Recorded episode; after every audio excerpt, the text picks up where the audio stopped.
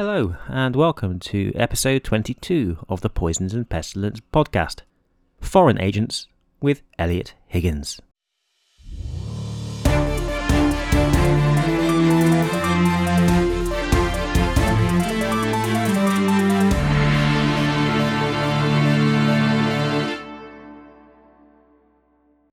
So, Eliot, welcome to the show.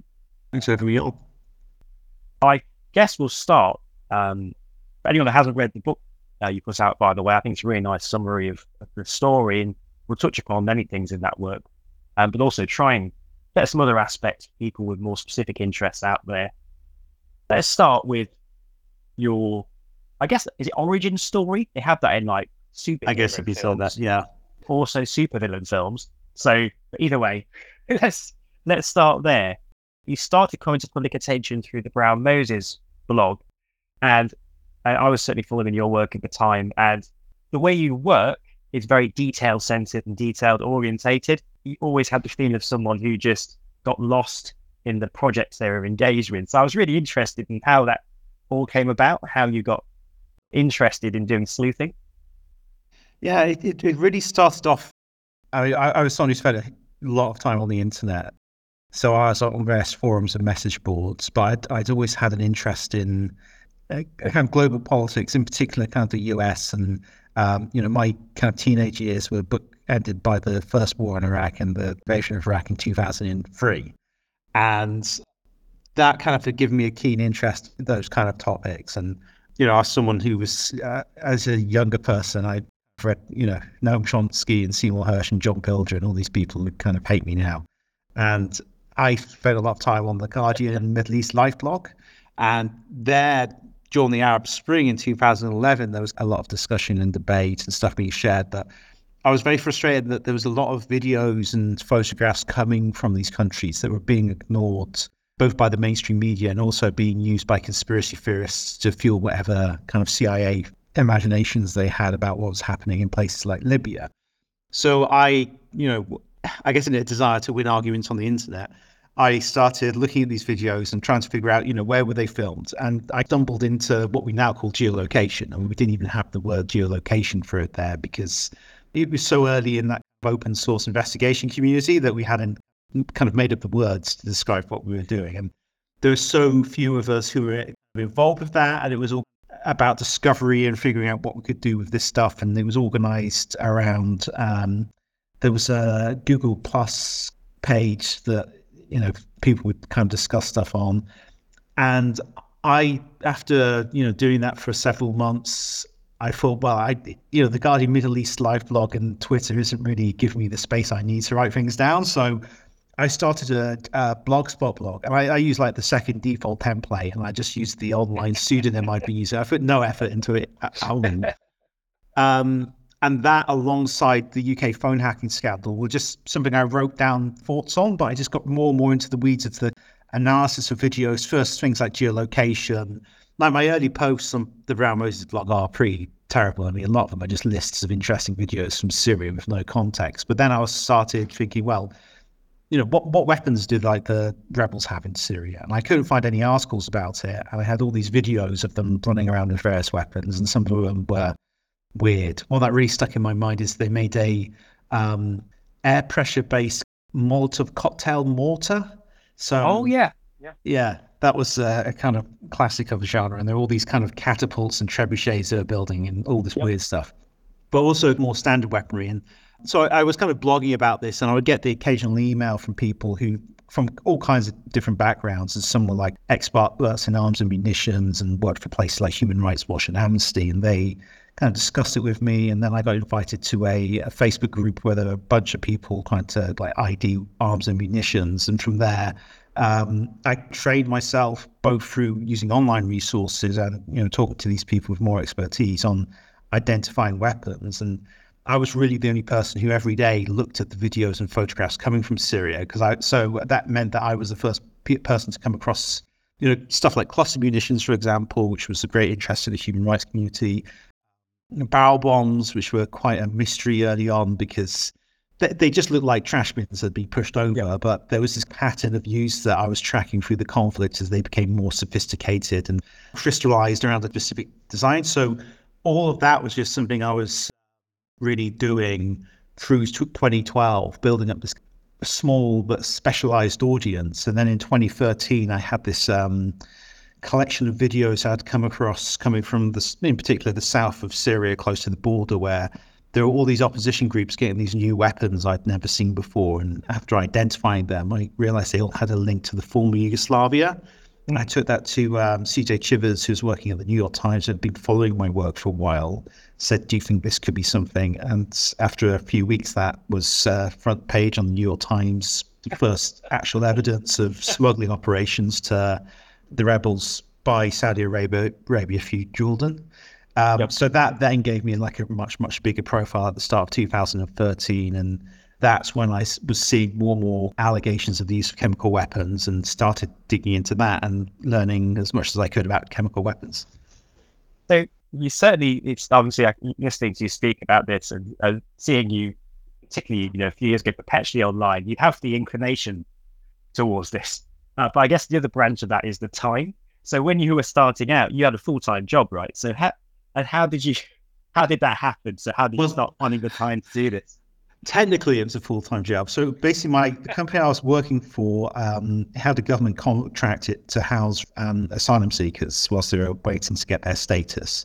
So I was doing all the admin for that. So I was making sure bills were paid. That I would call them up to tell them they're being picked up from by a taxi to take them to another house. And um, yeah, it was it was just loads of admin, but it was also crucial to you know the background of how things were being operated there. But the problem our company had is whilst so we lost this contract and had to move a bunch of people out of these houses, but a small percentage stayed and refused to move and got lawyers involved. So I was kind of stuck in an office, like literally an empty office by myself for weeks. Um, and I get into work quite early. I'd be like turning up at seven thirty, and I got into this habit based, based on the Guardian Live blog, you had a, a lot of the kind of pro Gaddafi, you know, anti NATO, anti Western types. And they were really annoyed with me because I kept on coming along with like links and videos to stuff that they didn't like seeing. And I knew that annoyed them. So I made sure that before the Guardian Live blog was open, the comments were opened. I would always prepare posts to the second it opened, I post it in there just to annoy them. But it also meant because it was like a summary of all the other links that the Guardian Live blog at missed. Like became a presence there, and uh, like I, I, spoke to like the Guardian Live blog moderators, and they said, "Oh yeah, we you know we remember you," but also I think they remember that I was one of the few people bringing like good evidence and arguments to back up what I was saying rather than just opinion. Um, and that really, I think, because I had that spare time at work because I didn't have much to do, gave me the opportunity to do all that stuff and figure out geolocation and yeah, if it wasn't for that, there probably wouldn't be uh, a Bellingcat or anything. So, so it makes you feel less guilty for actually doing my job. so it's interesting as well because I mean that sounds it's like this idea of you you found this niche of something you enjoyed doing and a format in which fitting with your life and that could give you that feedback. As I think mentioned sometimes it's basically, you know, he's like, oh, it's like a game, isn't it? You win or like you have, you chase that feeling of finding things and linking things together. Um, but over time, that niche, so that niche there seemed to be obviously t- fighting back to a specific group of people in a specific forum.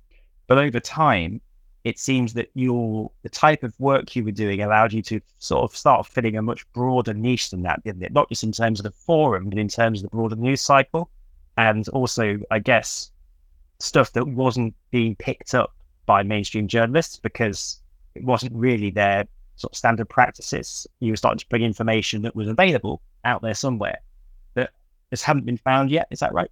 Yeah, the, the, I, I, realized um, quite early on that the way social media was being used, in particular YouTube, Facebook, and Twitter, by groups on the opposition side in Syria was fairly systematic. They generally had a YouTube channel, a Facebook account, um, often a Twitter account, and you could catalog all of those. And because there wasn't this open internet in these areas, because of the restrictions on the bandwidth, and that sometimes they had to smuggle stuff across the border in USB sticks, you generally only had kind of centralized nodes in those communities.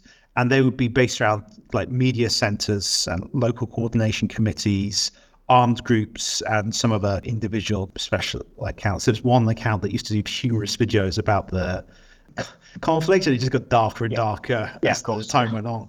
But by cataloging that, I could then every day go through every single one of those channels and have a constant stream of videos coming from Syria that often, you know, 10 people had looked at and contained stuff that just wa- wasn't being seen by mainstream journalists. They had very little access on the ground and they hadn't yet learned the value of using this open source material, nor really did they know how to verify or check it or understand it. So I just became, you know, quite obsessed with that process of every day looking through the videos, quickly scanning through them and seeing if there was anything that was unusual. I mean, there'd be lots of things like the aftermath of bombings or aircraft in the sky, but then you'd come across something weird like um, like the spring 2013 sarin attacks when you had these weird gas grenade drops from helicopters in um, breeze blocks, you know, cinder blocks, and those kind of things I found really interesting because they weren't really getting that much attention still from the mainstream press. And there was this low level of chemical weapon use all the way through 2013, really from the end of 2012. And I think that really then ended up with what we saw in August 2013 with the massive Damascus sarin attacks. But if you actually, because I was looking at these videos every single day, I recognized weapons that were being used, like the um, rockets, they were called them volcanoes, um, used in the t- August 21st, 2013 attacks. I had seen videos going back to late 2012. And they were clearly the same chemical rockets. I mean, there's one video I remember from December in 2012. It barely has any context around it, but it's one of these rockets stuck out the ground with black liquid and smoke, or well, whatever the hell it is, rising from the crater.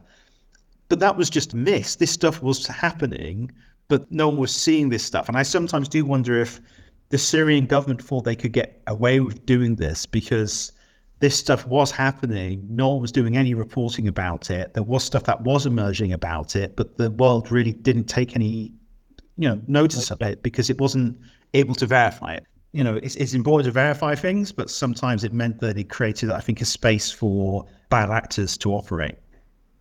Yeah, and it's interesting to see how you started compiling information sources and curating them, I guess, and transmitting curated lists of, of information and stuff you'd found.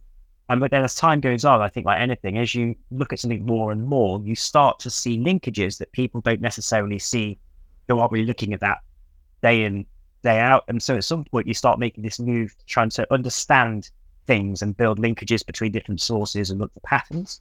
And of course, that I guess comes to a head in your your initial thing you came to uh, public attention for was it work on phone hacking? That was one of the earliest ones you you did. Yeah, Uh, that's probably understood. And then, of course, after that, we moved to the Ghouta 2013, and that's where you move, I guess, beyond creating and actually start becoming part of processes of actually understanding things, often in a space before there's official positions or intelligence reports coming out from the states. So, do you want to talk a little bit about how that Ghouta uh, incident and your responses to it were part of that transformation of, of you and, and, and the emergence of Bellingcat?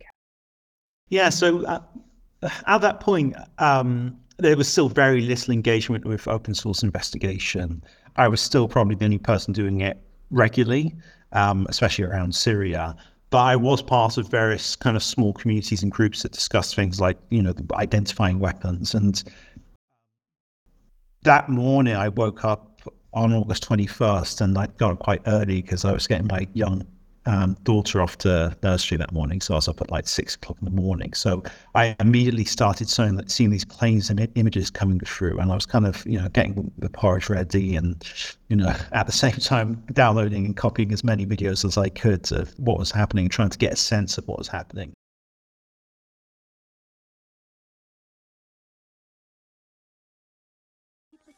Scenes of horror in the rebel held suburbs of Damascus.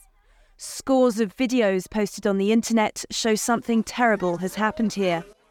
The footage cannot be verified, but experts have told the BBC that these appear to be symptoms of poisoning by chemical agents.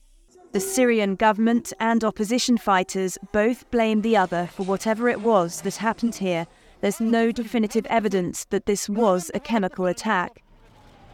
UN inspectors are currently in Damascus with the means to find out, but they have a limited mandate. The UN Security Council held an emergency meeting late last night. Diplomatic tensions meant it stopped short of demanding an investigation by its team. If this is found to have been a chemical attack, it's likely to have consequences for the future of Syria's war. I could see straight away this was not eh, like any other attack we'd seen. There were so many visu- videos of the casualties, like really terrific videos. But and then the videos of the munitions started to appear, and I was like, I've seen these before. I, am sh- I was sure I've seen these. And I saw I had a I have these YouTube playlists on my um, YouTube channel that I've got loads of videos kind of sorted by order. And one of them was unidentified munitions that I just couldn't figure out what they were. And I went back and I found like two or three examples of the same rocket. And they were all linked to alleged chemical attacks. They'd basically just gone under the radar and no one, there wasn't really much of information about that.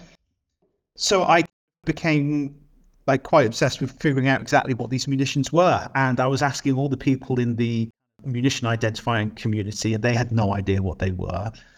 And like literally, you know, bolt by bolt, I was examining this thing. I could establish that the rocket motor had been taken from a 120 22 millimeter grad rocket. You could tell by like the width of it, the configuration of the tail fins. There are people on the ground who were seeing my blog posts about it, and they started sending me pictures of one of the rockets they found with measurements. So we actually got the exact measurements of these rockets. And I doubt even the Western intelligence communities had those at those points. So I was sharing all this stuff on the website, and very quickly I became like the only source producing like that kind of reliable visual evidence and kind of piecing it together and saying, look, we've got this video here that shows these rockets being launched, this earlier video. Here's all the measurements. And then I worked with Human Rights Watch on their report on the chemical attack. And they had someone kind of turn that into a 3D model so we could actually get a sense of how much chemical agent it could hold. And you know, even like how does it function? Where's the fuse? There was like um, on the back of the um, so you have like a barrel on the front that contains the sarin, and the rocket goes into that. But there were these two ports, and I was trying to figure out what they were. And one of them was like a screw port, and one of them was um, we think it's some form of fusing. It's still a bit of a mystery, but it's this black rod that stuck out the back of the um, warhead. But all of that was stuff I just obsessed over for weeks and months. So I basically became, you know, if you wanted to know what was happening with that attack, it was kind of I became the person. And then, you know, the UN report came out that offered some more details. It confirmed a lot of what I had been saying, but it also still left a lot of questions unanswered. And Many of those questions were answered in future reports by the OPCW looking at the chemical agents used in other sarin attacks. But yeah, I mean, that's really where, you know, I also first encountered the really strong resistance coming yeah. from the counterfactual community around chemical weapons attacks and, you know, seeing how that was kind of always developing in parallel to the work that I had been doing over the past year and a half and how they became uh, really a tool of kind of Russian disinformation around the topic as well it was certainly an ecosystem that developed. I mean, what's interesting is we assume the open source work you were doing was probably occurring, was certainly would have been occurring parallel to intelligence work that had been happening before, because this has been on, you know, agendas in the US and the West long before August 2013. But the difference was, of course, that you were doing this in the open and you were sharing all of your sources. And the vast majority were open source videos and other information. And so, in a way, as well, it was interesting because your work and, of course, other discussions tended to happen a significant time before official statements would come out. And certainly back in 2013, it wasn't clear to me that there was any evidence that there was a real connection made between what the intelligence community were deciding to produce and publish and this evolving information ecosystem often talks about the pace of politics and the pace of information, but this was a really good example of you, if you were following social media, you you felt six months or so ahead of yeah. what the official position would eventually be. It was maddening as well because I, I would watch uh, I watched like the debate in the UK Parliament around oh, yeah. the attacks, and it, it was clear they were just repeating what their favorite Sunday columnists had been saying about what had happened. And I, it's like I could see all this data, all this information, it being checked, verified, you know, it was cross referenced against all this other stuff. And they were completely ignorant for that. They probably didn't even know it existed. And I found that very frustrating because the debate they were having on something that was a very important issue was just I mean, really empty and worthless, and just not worth the time that they were spending on it. They weren't really actually discussing the facts and the evidence; were just discussing what whatever they had read in the Mail on Sunday. Really, but it's it's funny. So that that frustration I, I shared in part, I think I was concerned that people would talk about the idea that Parliament voted against the strikes for a specific reason. Either they didn't believe the attack had happened, or they didn't think it was that serious. So I was really interested to see the types of justification the different MPs gave to their positions to basically emphasize the fact that their rationales and motivations in relation to the chemical weapon issue was much more deep seated than the chemical weapon issue specifically and the facts mm. on the ground. And in that, what was interesting is, as you say, people were arguing to wait until we understood what had happened. They were arguing for multilateralism as a response. But substantively, particularly once you got past the first hour of discussion, it was just re- people restating their general positions on what war is, what the limits of war should be, what the international response should be, a just democratic society, and those types of things. And it certainly struck me that, as you say, parliamentarians at that point, and understandably, many of them did not have an understanding of the substantive aspects at all. And you, you perhaps you wouldn't expect it'd be unfair to expect them to have that, but certainly, I think if a comparable incident was to happen today, you'd expect a more sophisticated engagement, particularly with questions around the history of chemical weapons and the known possession of Syria and those types of things. Yeah, absolutely. And uh, unfortunately, I think, you know, because of the invasion of Iraq in 2003 and the caution among the politicians and the public, that also created a situation not only where there was inaction, but also allowed various communities to kind of you know, say, oh, this is just a repeat of what happened in Iraq in 2003. It's all false claims about chemical weapons. They want to steal Syria's oil. And, you know, I kind of have a theory around um, disinformation and the communities who spread it that a lot of this comes down to what I like to call traumatic moral injury, where they've had an experience in their lives around a certain topic, where it's built this deep distrust in the government and the media. And the invasion of Iraq in 2003 is a really big part of that. And, you know, when we talk about disinformation, often is framed around oh, what is Russia doing to us. But I think Tony Blair had a lot more to do with people believing in conspiracy theories than President Putin does because of the actions he took in 2003 around the invasion of Iraq. And you see this all the time with Syria, the way the communities who you know deny chemical weapon attacks use that as a touchstone moment, saying this happened in 2003. You can't trust the government, you can't trust the media, um, and this is just a repeat of that.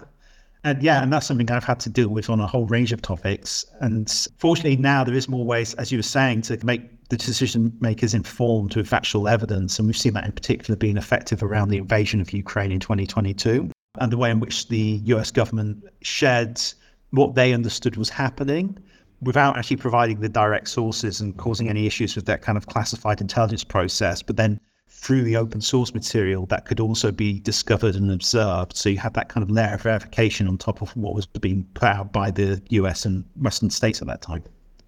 I think that's right. I mean, for me as well, getting evidence out there and trying to cut through parochial positions, at least at the very least, should, doesn't always, should raise the bar for discussion and should at least marginalize certain perspective which are clearly ridiculous from central discourse, but it is complicated. And of course, as you, you know, alluded to, the, the motivations for why individuals engage in these debates and why media personalities engage in these debates, as well as people who are working on a, you know, maybe paid by government to work on these debates, is very, very different. I mean, one thing that struck me is it's very, it was very easy, particularly in the binary setup between around Syria, to kind of go, well, you know, the opposition whoever side you're on, are uh, idiots or are insincere in their views.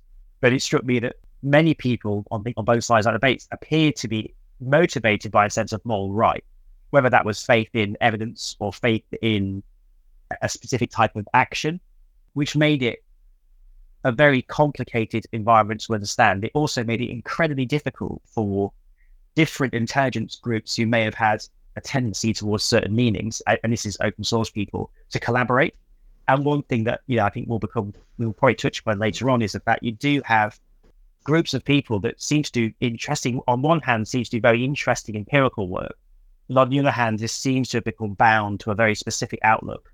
And it prevents, I think, if you were taking the view that evidence and data were the most important things, it prevents collaboration, and it, it's a real shame. But um, yeah, I mean, really, that 2013 event was a huge motivator for me with regards to you know how important I saw open source evidence being in understanding what was happening in the world because I'd seen what happens when that's completely ignored. It's not even part of the consideration of the debate around what's happening yet. There's so much of that, and especially with the August 21st sarin attacks, there was hundreds of videos of the attacks, details of the munitions used. You had the uh, report from the OPCW that confirmed a lot of things, you know, like the use of hexamine as an acid scavenger that could oh, become yeah. a big topic of debate, for example. But unless you're willing to like really look at the details and examine like every tiny point and question everything, you just aren't going to get that nuance. And instead, it all ends up being about you know your favorite newspaper columnist or whatever kind of conspiracy theorist has managed to get your ear. And I kind of really wanted to educate people about the use of open source investigation, the value of it, and how to do it themselves so they could check this stuff for themselves. And that's why when I launched Bellingcat, you know, I, I wanted that space for guides and case studies and to explain how people could do it themselves because I saw it was hugely valuable. And as you know, over the past decades since Bellingcat's been launched, we've trained thousands of people with open source investigation in all kinds of organizations. The reason you see so many news organizations now doing open source investigation is because we trained them to do that. So this was all very much part of a strategy that emerged from that. We need more people doing this because there's very, very valuable information out there. And teaching those skills to as many people as possible, not just journalists or activists, but everyone. So there's that baseline knowledge of it. I feel is something that's extremely important. And I think time and time again with different conflicts and situations, that importance has been proven. As you mentioned in the earlier discussions of August 21st, you started to get a team of people working around you, often formally, often unpaid. And so, from around 2013 onwards, sort of Bellingcat organization starts to cement a little bit. So, you tell a little bit about how, from sort of 2013 on and onwards, you started to try and solidify that research community and secure the resources that would allow you to spend the time? And also, I mean, it, it was noted in the in your book, it wasn't vast amounts of money you were needing for a lot of the good work you were doing. But at the same time, you did need it from somewhere. So maybe talk a little bit about that. Yeah, so in um, 2013, after I published the piece about the arms being smuggled to Syria, um, I, I, had basically come to the end of a temporary job I'd been doing.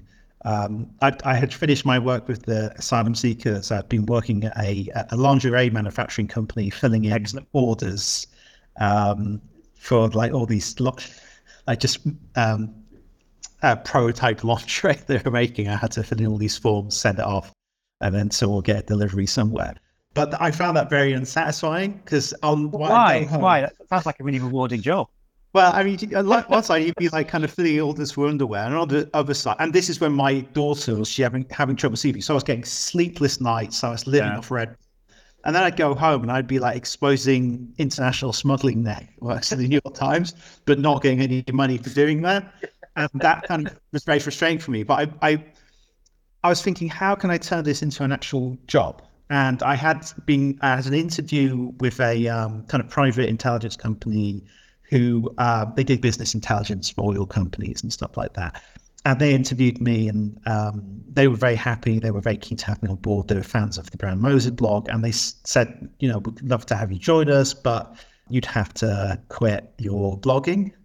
And I made the decision that it was a far better idea to crowdfund, which was looking back on it probably very stupid because literally the my mortgage wasn't going to get paid if the check hadn't cleared like the day it did.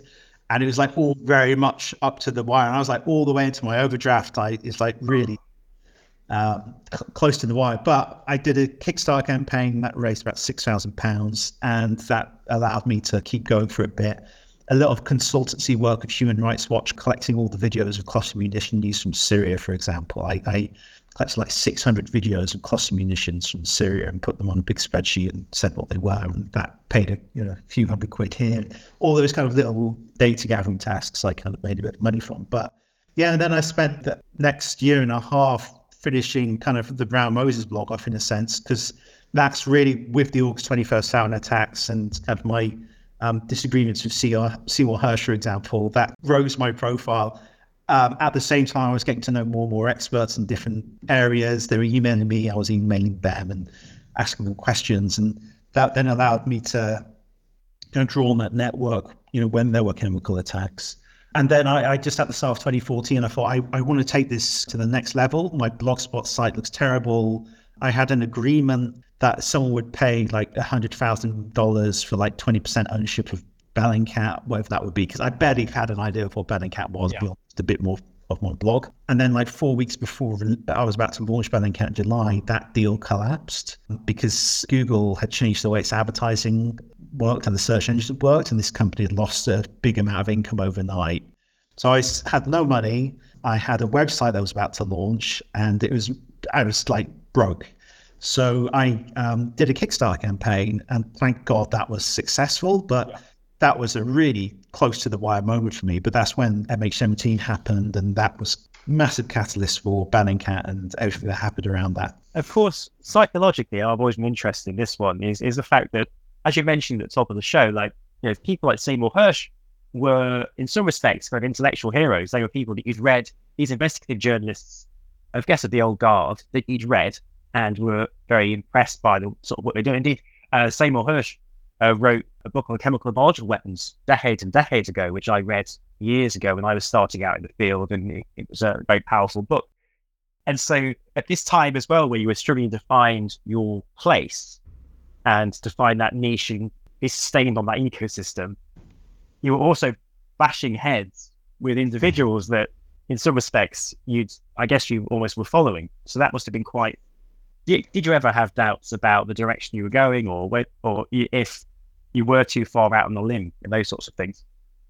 Oh yeah, continually. I mean, it's never. I, I, mean, I never publish stuff, and I think I know everything. I mean, even when I was like doing the early days of my blog, it was like I'm just trying to find stuff that's relevant through the open source material, and then share that with my understanding of what it shows, based of as best research I can do. But I, I always understood that was just part of the picture, and I never expected to know every single thing. But bashing heads with the likes of Seymour Hersh. I mean, looking at the way he was writing and what he was saying, and then comparing that to actual video and photographic evidence, I was appalled because the version of events he was describing was not reflected by the reality that I was seeing. And it seemed to be drawing off stuff that seemed, appeared to be completely made up. It drawed off conspiracy theories. it felt like someone someone was telling him stuff, and that was there was a bias there somewhere. And then if you saw his later reporting on the later chemical attacks, which had ridiculous stories around them, like absolutely just, you know, it was like kind of rushing Tom Clancy style kind of fan fiction about chemical weapons attack, that quality of work. It just made you realize that, you know, he may have been great 20, 30 years ago, but now he's just repeating garbage that he's being fed by someone.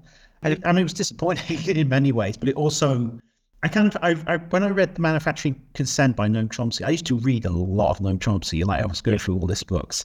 But I kind of got to the point where I was like, you know, he's always just talking about one side and what they do, and he doesn't seem to ever be willing to apply that model to anyone but the people he doesn't like.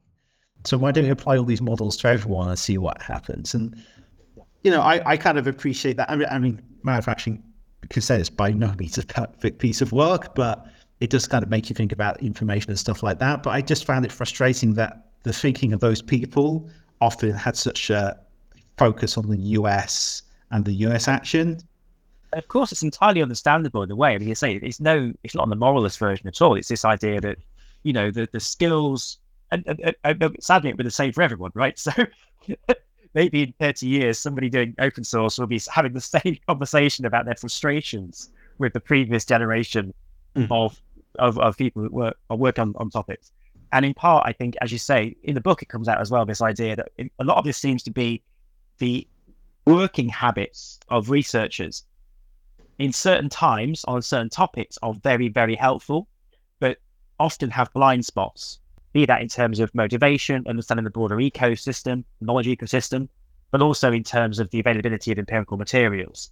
And I think, as you mentioned in regard to say, Seymour Hersh, in part, one of the frustrations I've often had is it's very clear to me that very often the, lo- the line adopted in official statements by Russia on certain things may often be reflected in critical works by uh, uh, people in the West.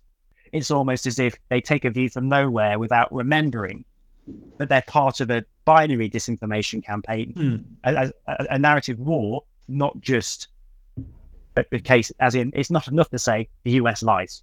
Like, that is true.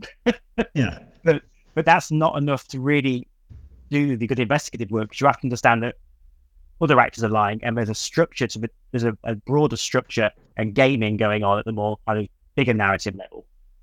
Yeah, it's kind of like the I always say as they've been again going back to this kind of traumatic moral injury, it causes them to see the world through a specific lens where America is always the bad guy, that they're always lying, that you know, there's plenty of evidence to support it going back years and years. You yeah. know, I mean, yeah, undoubtedly, yeah.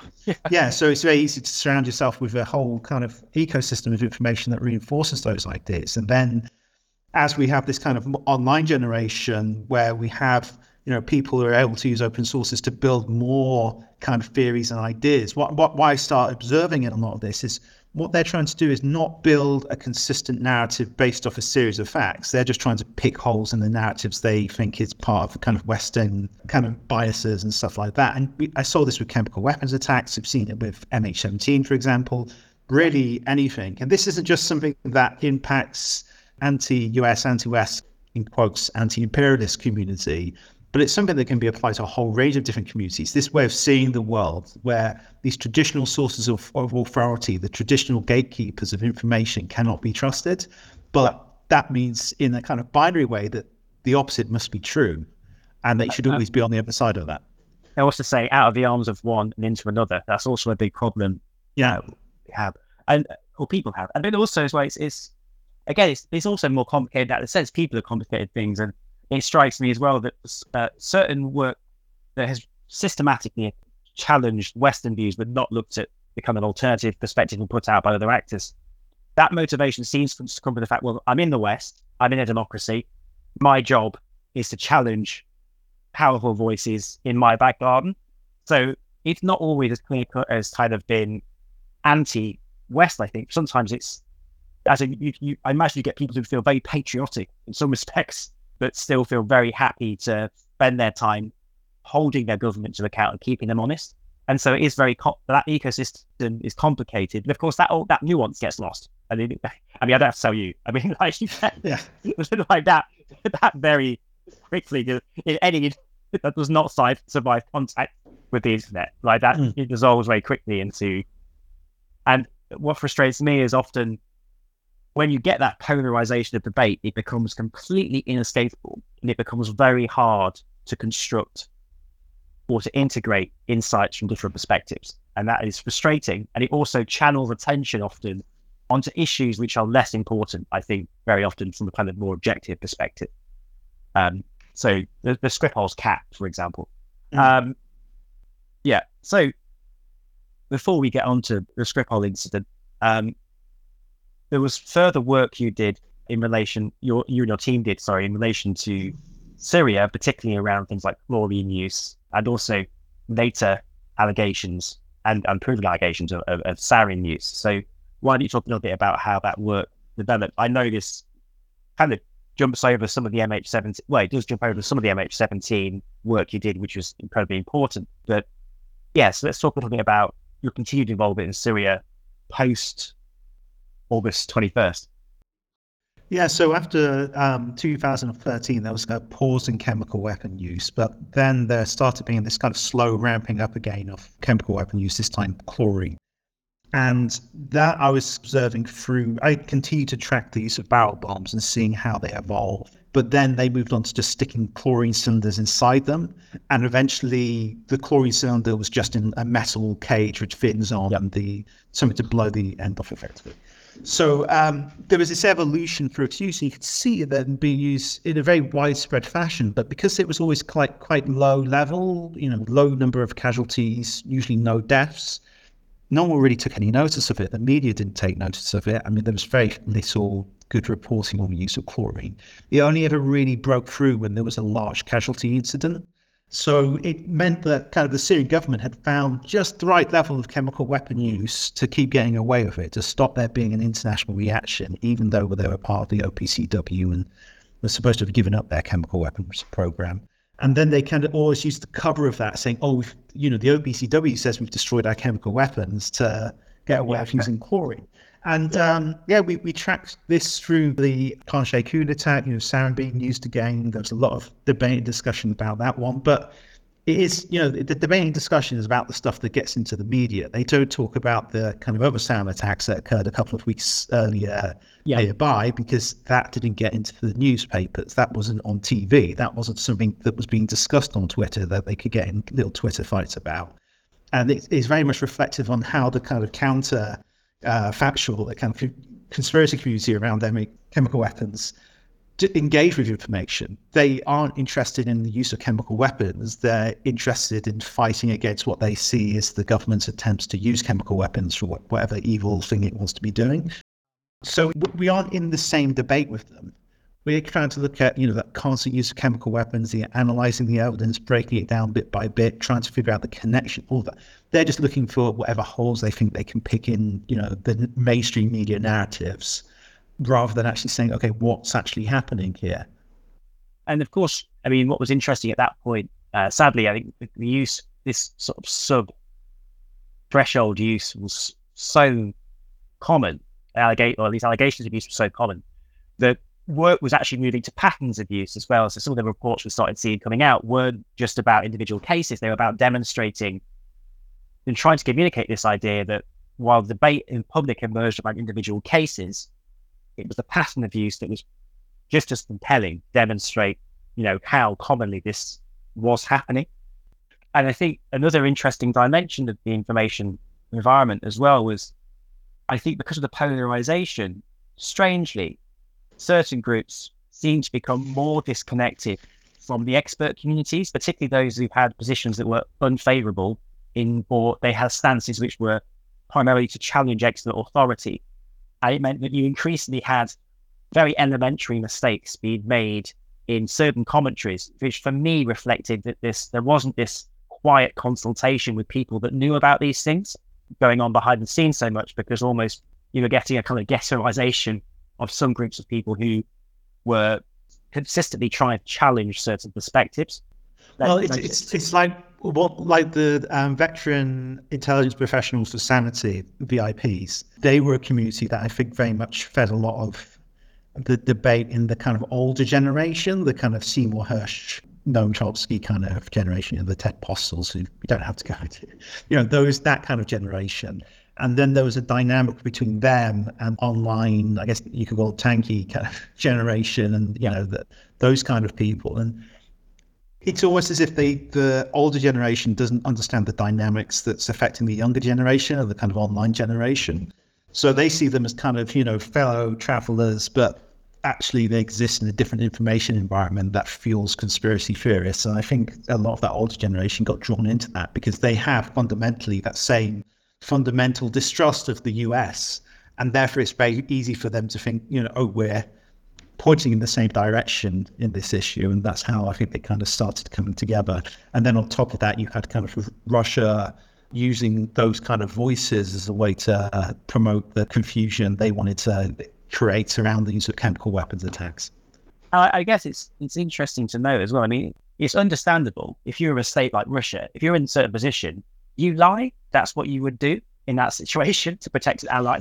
It's not mm. a moral judgment. It's, it's, it would be a very prudent thing to do.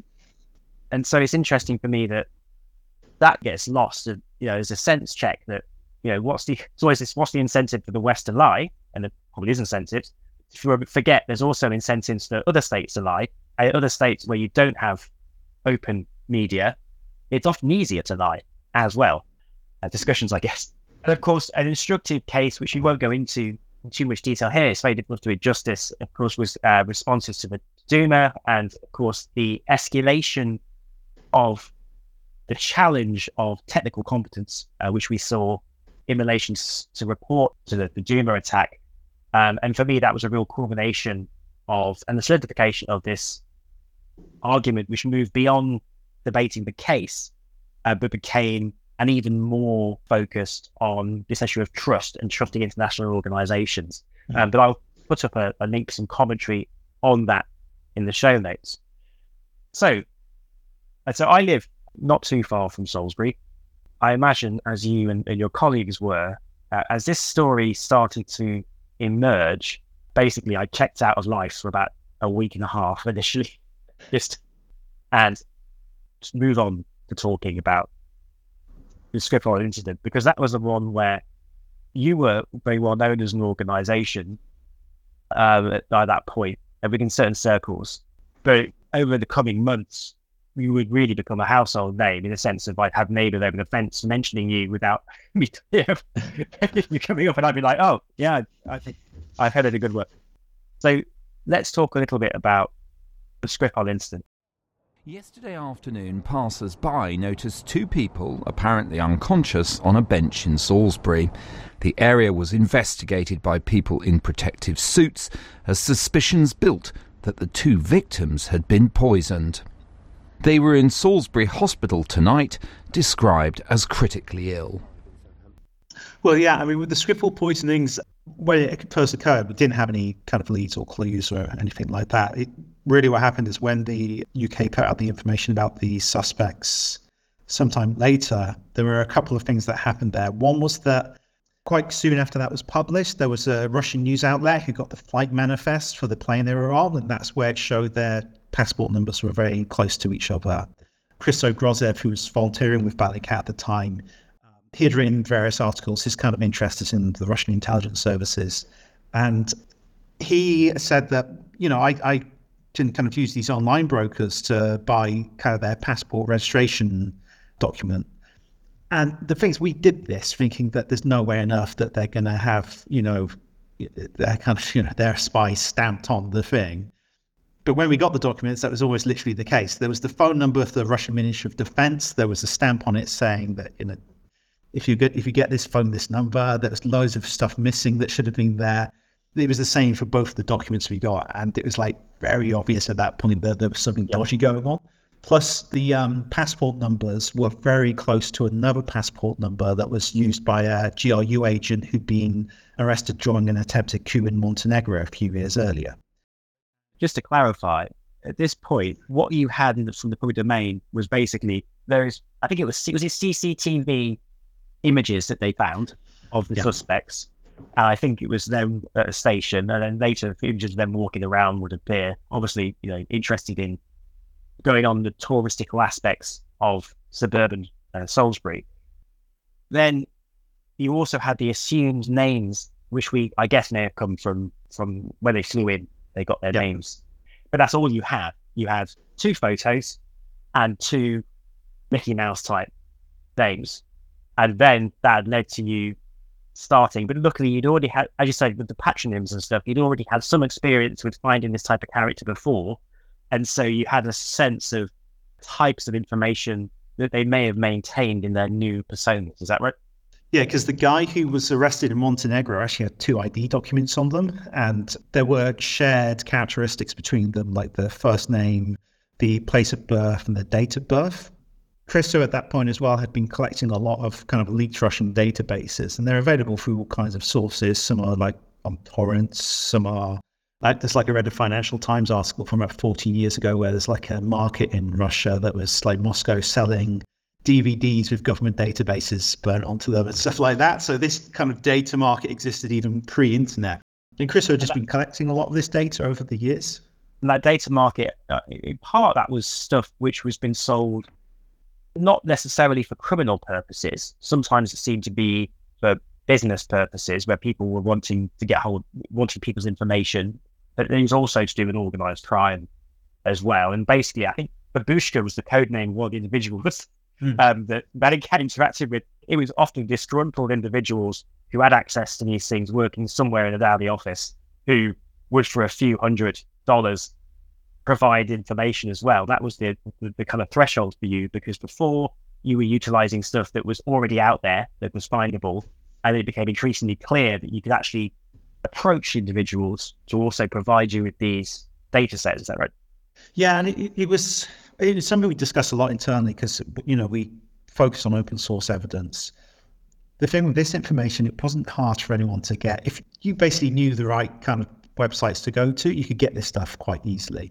Um, in fact, when we did our reporting on, on the Skripals, there were Russian news organizations who brought similar data and mm. confirmed our findings kind of independently of what we were doing. So yeah. it wasn't traditional open source information, but it was the level of corruption is so much in Russia yeah. that it makes certain things nearly open source, I would say. And once we kind of had that first clue, we just really all our investigations, you know, through Navalny and onwards, are just unpicking the same threads. So, you know, we looked into these two guys. We found uh, similar people with, you know, the same first name, place of birth, and so on and so forth. In one case, that worked really well for one of the suspects. We were able to find his real identity. He's like a, a Russian medical doctor from the military academy. The other guy actually didn't use that same pattern. But we did a profile of what we thought that kind of person would be, roughly the age, which GRU training academy he would have gone to. We looked into all of them. One thing we realized is that one of the guys had, had got a Hero of Russia award, and the other guy in his kind of school he was training at to you know be a spy. There were lots of people who'd got the Hero of Russia awards. They listed a bunch of them, but only some of them were actually publicly available. So we looked at the ones that weren't publicly available, and it was the guy. So then we had the two suspects' names, and from them we could really keep building. We found a connection to another poisoning of Emilian Gebrev, an arms dealer. That's been a kind of ongoing thing. We discovered later that his um, arms depot had exploded in the Czech Republic, and it was actually um, the two Skripal guys who were the ones who visited it last using fake identity documents. And we discovered their connections to this Unit 29155, which is a kind of GRU of European operations unit, and they've been involved with things like blowing up arms depots, various assassination attempts, and God knows what else. I mean, we were able to get like their travel data, so we could see where they've been flying to on these fake identity documents, and it was all over Europe. There's tons of information that we discovered about them, but it was all just using these Russian black market sources that were pretty easy to access. And of course, you know, we, we have in the UK this year, we have Dawn Sturgess inquiry. Um, I'm assuming certain additional inf- bits of information about these individuals will come out as part of that. So, speaking about the, the two sports supplement salesmen, I remember from the book having a moment of chuckling in a sense because uh, you were talking about how part of the reason that you really stepped up the type of work you were doing and were considering using even purchasing information uh, was the uh, RT interview um, which, yeah, I mean, I remember having the same sensation of just absolute bewilderment. I, I think just before they came on, I almost had this suspicion because there'd been some misidentification of the name initially. Uh, I wasn't sure if they'd bring on somebody who happened to share the name with those that have been accused, like a plumber mm. or something. Um, but as it happened, no, no, they brought on the two GRU agents and gave them I think it would be fair to say a very public dressing down, even though the actual framing of the interview was, come on, guys, you know, give us your side of the story. They should definitely worn the T-shirts of their company. That would have really added a level of absurdity t- to it. We are those who were shown to you in the pictures, Ruslan Boshirov and Alexander Petrov. Are those your real names? Yes, they are our real names. Even now, when you're talking about it, to tell the truth, you look very nervous. On the CCTV footage from London, you walk in those now famous coats and sneakers in Salisbury. Are these people you? Yeah, that's us. What were you doing there?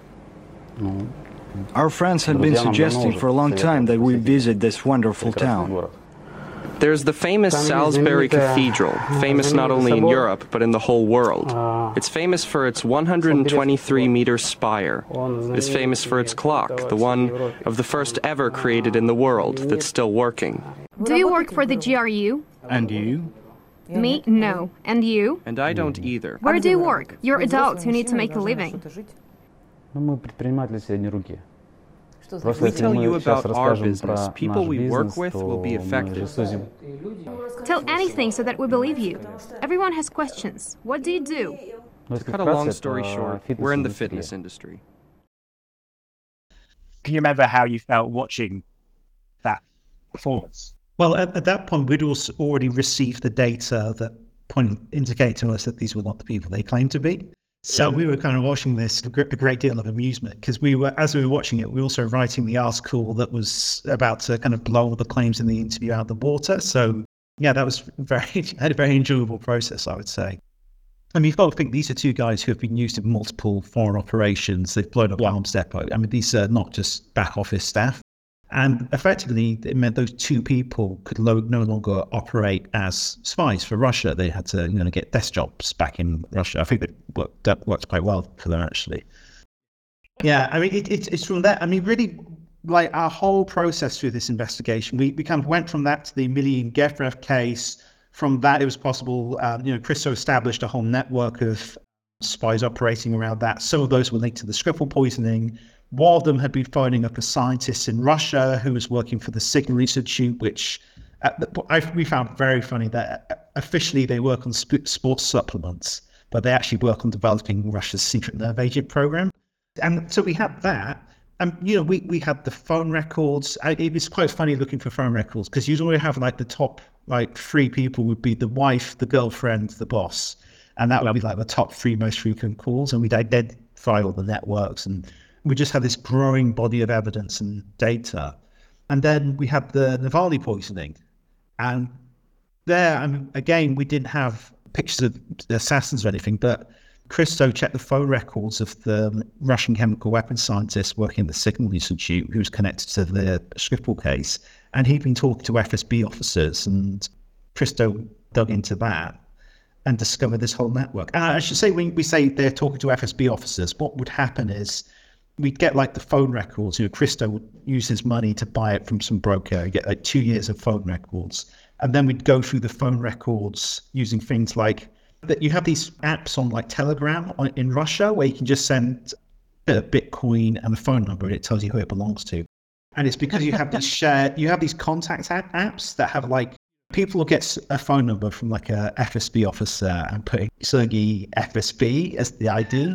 but what they don't seem to realize is that's then essentially like a centralized database that if you query, or if even you put the number in, in the same app on your phone, it'll bring up, you know, Sergey FSB as the result. So it made it really, I mean, we were going on like um, uh, Skype, for example, and taking phone numbers and it would pop up with the, you know, the person's profile and um, you'd, we'd work from there.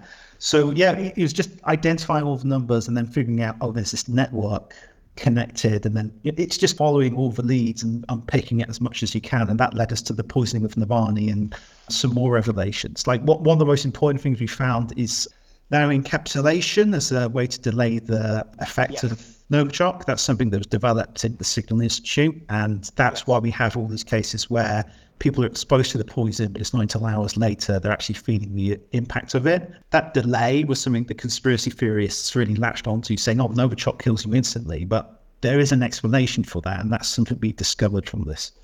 And that, of course, in part involved you going through looking at things like PhD theses from this institute and um, looking at some of the projects they've been involved in as well, which were very eye-opening. And if you have an interest in this, go and look at the chapter in, in your book, which is excellent and will merit further digging by people, I'm sure.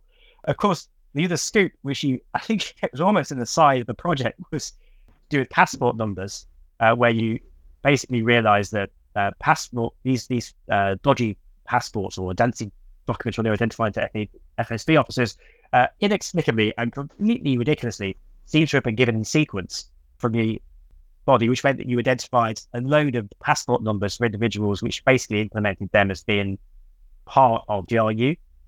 Well, I, I kind of wonder what the kind of various Western security services then did with that information because it was very obvious that there was quite a large sequence of passport numbers that were being used for fake identities. So if I was any intelligence worth service worth my soul, I'd be getting the which names are behind that and starting to identify all of them through kind of passport services.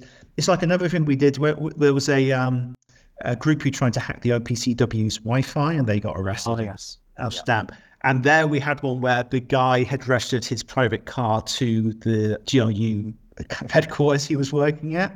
And then when we searched the database of car registrations for St. Petersburg, where he was based, there was 305 other cars registered to that same address. And that was just a big list of people working on hacking and stuff on behalf of the GRU. So I think what we were finding would have been very, very disruptive to those networks and probably created a lot of problems for how they operate and how they organize. Of course, we in the UK, uh, we then had the Amesbury incident. Um, and I think the work of Bellingcat, I think, really helped lift the discussion uh, around these issues after, after this point. So I guess something I'd like to talk about with you would now be if I was say, you know, sort of uh, aspiring sleuths in this area, particularly those interested in things like chemical warfare and chemical weapons, what type of techniques and software would you say would be part of the arsenal that you would kind of get people to familiarize themselves with? I, I mean, there's not, not really a need to have a specific kind of software. I mean, the tools that are available, and you know, a lot of it is just being able to organize yourself around the topic. It's, um, I mean, when it came to chemical attacks that occurred in Syria, you knew there would be information coming through certain social media channels about what was happening, that there was limited access to the ground. If you were fortunate enough to have um, contacts on the ground who could send you a bit of additional information, like I sometimes was able to get, that's useful. Um, a lot of it is more about the process you go through to analyze this kind of stuff. It, you know, you always start with kind of geolocating imagery, confirming exactly where something was filmed or photographed. Um, sometimes that can be like you know the the impact site, figuring out exactly you know where it is, the configuration of the crater that might give some idea about you know where it came from, examining the type of munition that's used. Um, you know, I mean, sorry, the, the munition type uh, one's interesting because, like in any area, you have nerdy communities who, mm. for whatever reason, collect things. I think you mentioned in one of the earlier cases, it was Dashcam. I think it was this was uh, uh, Ukraine, but it was pe- a community of people who put up dash cam footage for some reason, mm. on, and that became a really valuable resource. And likewise with munitions, you have whole communities of people who build open archives, cataloging different types of munition, historical types, and of course that can become a really useful resource once you get your head around it. Um, this information is often there, but it's often connecting these different types of information, isn't it? It's part of um, building a bigger picture. Yeah, I, th- I think um, I think Amnesty's just released a new platform that is a kind of weapons a cataloging uh, platform. Um, uh, you've got like Cat UXO, which was a site that I used to use quite a bit. Sometimes it's just searching on Twitter and seeing the discussions that are already happening around these topics because you know Twitter was a very fertile place for people to discuss these things. I mean, it's been kind of ruined by Elon Musk just making a terrible website now, but um, that's where a lot of the kind of open source community organized. I, I, I think, you know, when you kind of, if you want to look into chemical weapons, I mean, the amounts of stuff that I've published on chemical weapons are by myself and the work of GPPI yeah. chemical weapon use, that's a good place to start. Um, I'm hoping that we'll be able to put together a, um, a, podcast series actually on chemical weapons. GPPI did a very good one. I've been speaking. Oh yes, some... I, I, I, listened to that one. It was great. Uh, yeah, um, I've been talking to some of the survivors of these attacks and looking at a way that we can kind of do something that, that talks about their experiences because they often don't have a voice in this. And it's, it's been quite frustrating to see that they're, you know, the survivors are pushed out of the debate for a number of reasons. Some of them can't speak publicly because of the risk it presents to their families.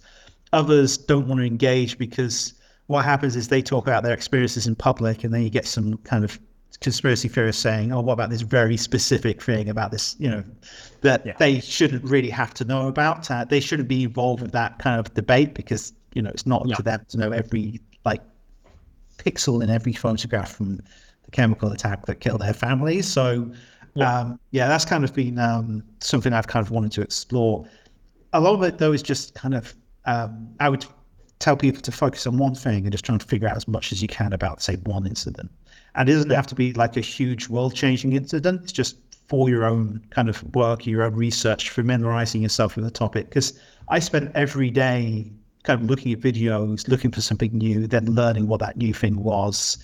You know, often bombs, fragments of bombs, and then you know go through the process of writing that up. And that is how you kind of learn how to do do it. And still, I, I there's a hell of a lot more resources about learning how to do open source investigation when I started. So I'd recommend people, you know, it's on Bellingcat, there's other sites that do it now. Just learn those skills. But the basic skill you should always start with is geolocation because you can't geolocate a photograph, then it has very little value as actual evidence. And of course, archiving is the other one. And I guess this in part relates to some of the work um, that Bellingcat has done in providing data to those kind of um, looking at long-term justice and those sorts of things. Because of, as we know, you know, information on the internet, we assume is permanent. It's not. It disappears. Yeah, so we've been doing a lot of work over the last few years developing a process with the Global Legal Action Network that's specifically intended for legal accountability using open source evidence.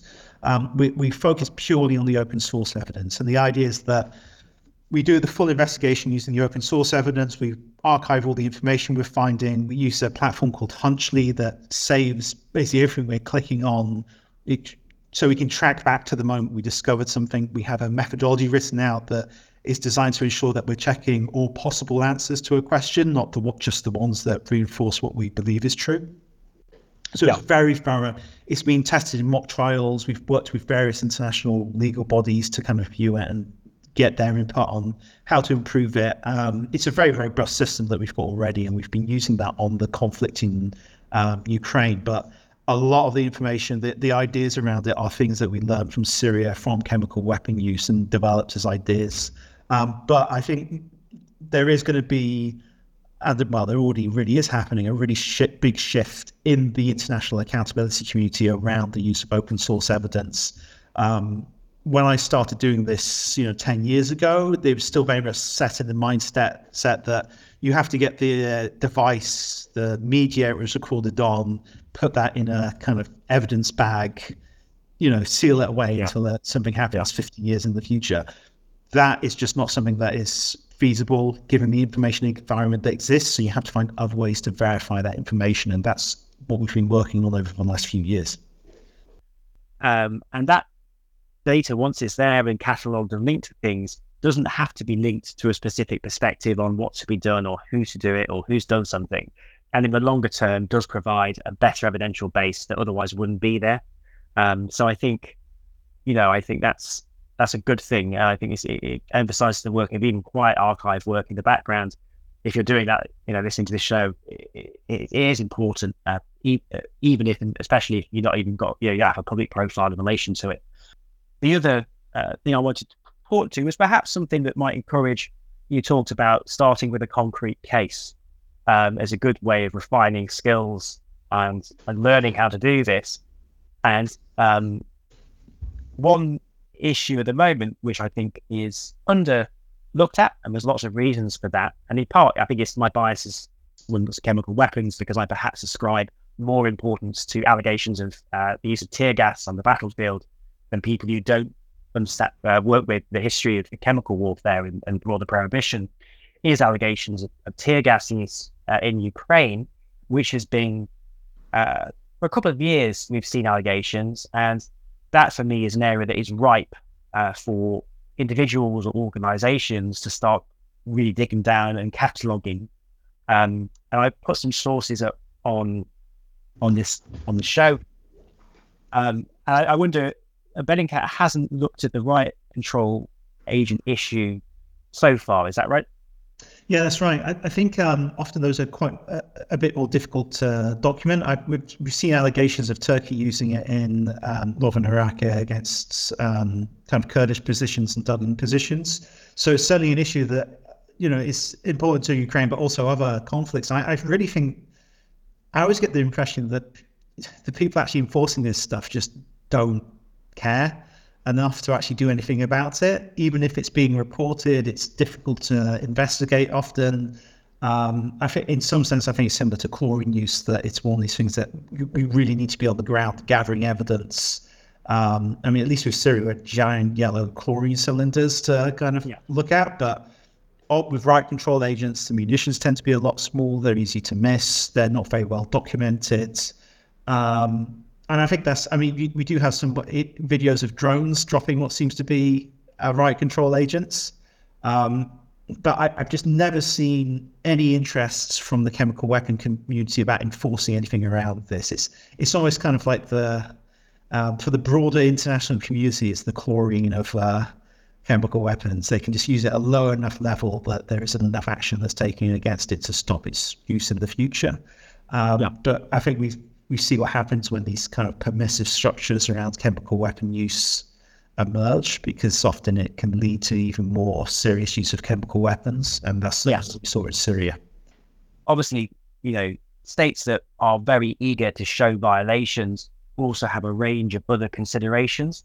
Um, and so this issue is one of ones that might suddenly explode into public knowledge. I think it's less likely than other issues because even though riot agents are prohibited on the battlefield, um, the, the issue, there's so many seems a bit more complicated in terms of legality, even though it, it, objectively it's, or it's legally, it's illegal. Um, it would be very easy to muddy the waters. Uh, in particular, you know, we also some states may be uh, less willing to do this at the moment. You have what's happening in, in, in Israel. You have um, riot control agent being used in crowd control situations, and so it seems that this may be a seems a hiding to nowhere for some states who otherwise would be eager to demonstrate the violation. So perhaps it might be a couple of years before this issue really, perhaps quietly behind the scenes, starts getting a significant kind of weight behind it. Yeah, I, to be honest, I think that might even be a bit optimistic because I, I, I, I, suspect this is one of those things that's just, kind of just going to be allowed until something like genuinely terrible and unavoidable kind of happens that just can't be ignored by uh, the world media or the kind of governments who are supposed to be making sure this stuff is enforced. But um, yeah, I have my severe doubts around whether this kind of use is ever going to be something that's taken seriously a potential line would be uh, utilization of, of uh, incapacitating agents rather than riot control agents, which tends to be much more much more dangerous. But of course, even then, because of the issues of attribution and those sorts of things, it's not a clear threshold moment. Um, it'll be subject to various factors about availability when it happened, um, the fact whether or not the, the political mood is there to make a stand on it, and those sorts of things. Well, it's, it's kind of like you know is the OPCW going to find a, send a fact finding mission out uh, somewhere where this stuff is being used when you know there's many other kind of what I think would be considered more serious cases of chemical weapon use that yeah. don't get investigated. I mean, if you look at the scale of chemical weapon use in Syria and the fraction of events that have been investigated and how long it takes for those investigations to emerge. I mean, you look at two or three years after an event has uh, happened for there to be a you know a final report from the OPCW on these things. By which point no one really cares about doing anything about it because they haven't. Oh, it's three years ago, and they haven't. Nothing's been reported since, even when it has been reported since. But it's just this kind of delay, this gap, is where you know states who use chemical weapons can just get away with doing it because there. I think there is so much fear, especially since 2003, of kind of getting things wrong around chemical weapons and the trust, distrust that will create. That inaction is seen as always preferable to action. Um, and yeah, yes. I mean, it makes it very, very difficult for there to actually be accountability for this kind of thing as well. I mean, where's the accountability for chemical weapons attacks in Syria? I mean, there's been hundreds of them, thousands dead, many more injured, and there's you know, Syria kind of got away with it. Mm. There's also this uh, the risk as well. There's always a risk. Uh, I think, particularly in narrative war situations where decisions in relation to even a narrow niche issue like, you know, ICA use or RCA use potentially relate to strategic considerations about the broader narrative wars and, and those types of things as well, and, and become a, uh, they can perversely focusing on certain issues can actually give states a new sort of judo type leverage point to shift discourses and stuff. So it's um yeah, it's a complex one. Well, Eliot, that takes us up to the hour. I could speak to you all day, but I imagine you want to get back to doing some sleuthing. Um, once again, thank you uh, very much for taking the time to speak to me. Uh, thanks for having me on.